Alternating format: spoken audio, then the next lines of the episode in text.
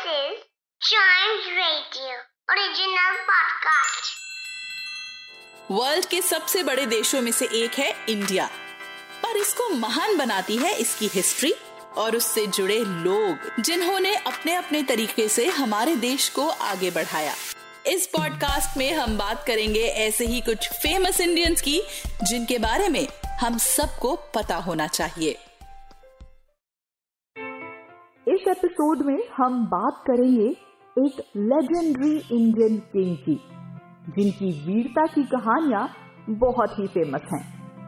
और उनके साथ उतना ही फ़ेमस है उनका घोड़ा, जिसके लिए कहा गया है रणबीर चौकड़ी भर भर के, चेतक बन गया निराला था, राणा प्रताप के घोड़े से पड़ गया हवा का पाला था। हम बात कर रहे हैं मेवाड़ के राजा महाराणा प्रताप की। महाराणा प्रताप का जन्म नाइन्थ में 1540 में मेवाड़ के कुंभलगढ़ में हुआ था।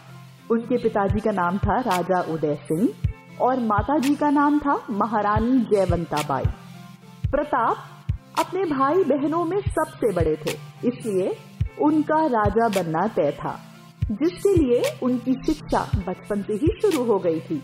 जैसे युद्ध शास्त्र घुड़सवारी, तलवारबाजी और कई तरह के मार्शल आर्ट इसके साथ ही दूसरे सब्जेक्ट में भी उन्होंने पढ़ाई की, जैसे religious text Sanskrit maths astronomy और म्यूज़िक राणा प्रताप एक बहुत ही नेक दिल और मिलनसार बच्चे थे। बचपन में अपने पिता के साथ वो पूरे राज्य में घूमते और हर जगह दोस्त बना लेते। इस तरह उन्होंने मेवाड़ में कई जगह, कई समुदायों में अपने दोस्त बना लिए थे, जो जंगलों में रहते थे।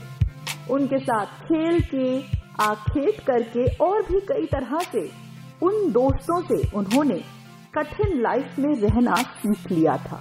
उनके जंगल में रहने वाले दोस्तों ने उन्हें सिखाया कि दबे पाँव बिना आवाज़ किए कैसे चलते हैं और छुपने के लिए अपने को कैमोफ्लाज कैसे करते हैं। साथ ही उन्होंने सीखा अच्छे घोड़ों की पहचान करना। उनके पास कई घोड़े थे, लेकिन उन्होंने सभी लड़ाइयों में अपना साथ देने के लिए चुना अपने सबसे प्यारे घोड़े चेतक को। जब बात आती है राजकुमार से राजा बनने की तो उनका ये रास्ता आसान नहीं था। पुराने जमाने में एक राजा की कई रानियाँ होती थी और कई बच्चे होते थे। इसी तरह राजा उदय सिंह की एक रानी थी रानी धीरबाई, जो ये चाहती थी कि उनका बेटा जगमाल ही राजा बने। इसलिए उन्होंने राणा प्रताप के लिए काफ़ी मुश्किलें खड़ी करने की कोशिश की, लेकिन कोई फ़ायदा नहीं हुआ।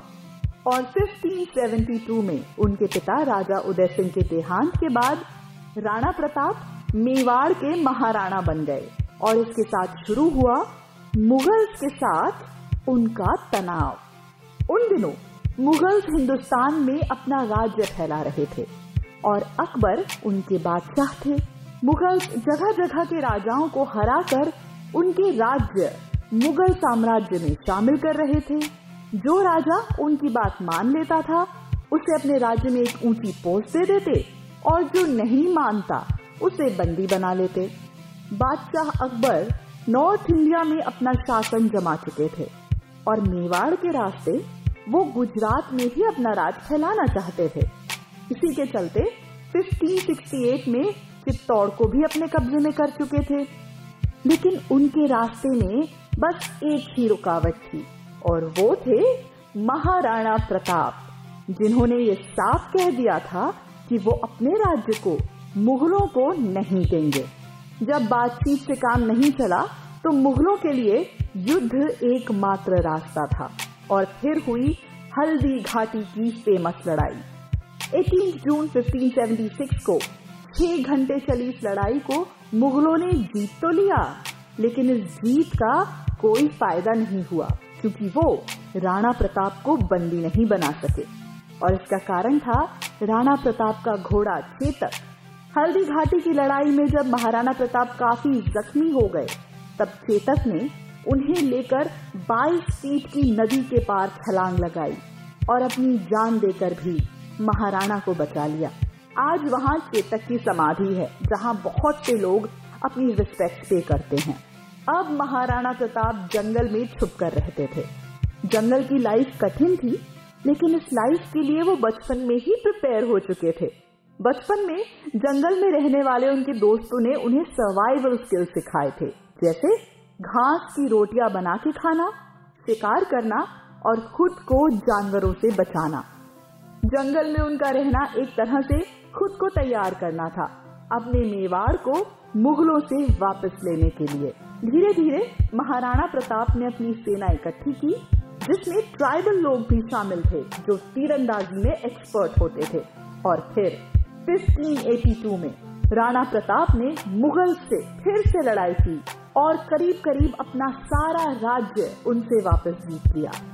उनकी इस स्पिरिट की वजह से उनके दुश्मन बादशाह अकबर भी उनकी बहुत रिस्पेक्ट करते थे।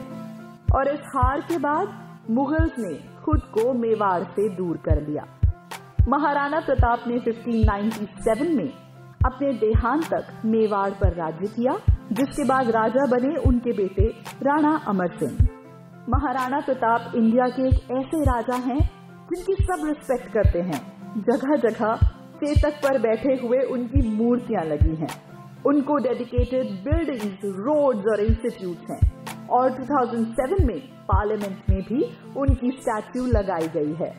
उनकी लाइफ से हमें ये सीखने को मिलता है कि दुश्मन के आगे कभी घुटने नहीं टेकने चाहिए। और अगर कभी हार का सामना करना भी पड़े तो जीत के लिए मेहनत करते रहना चाहिए। तो ये थी महाराणा प्रताप की लाइफ से कुछ इंटरेस्टिंग बातें।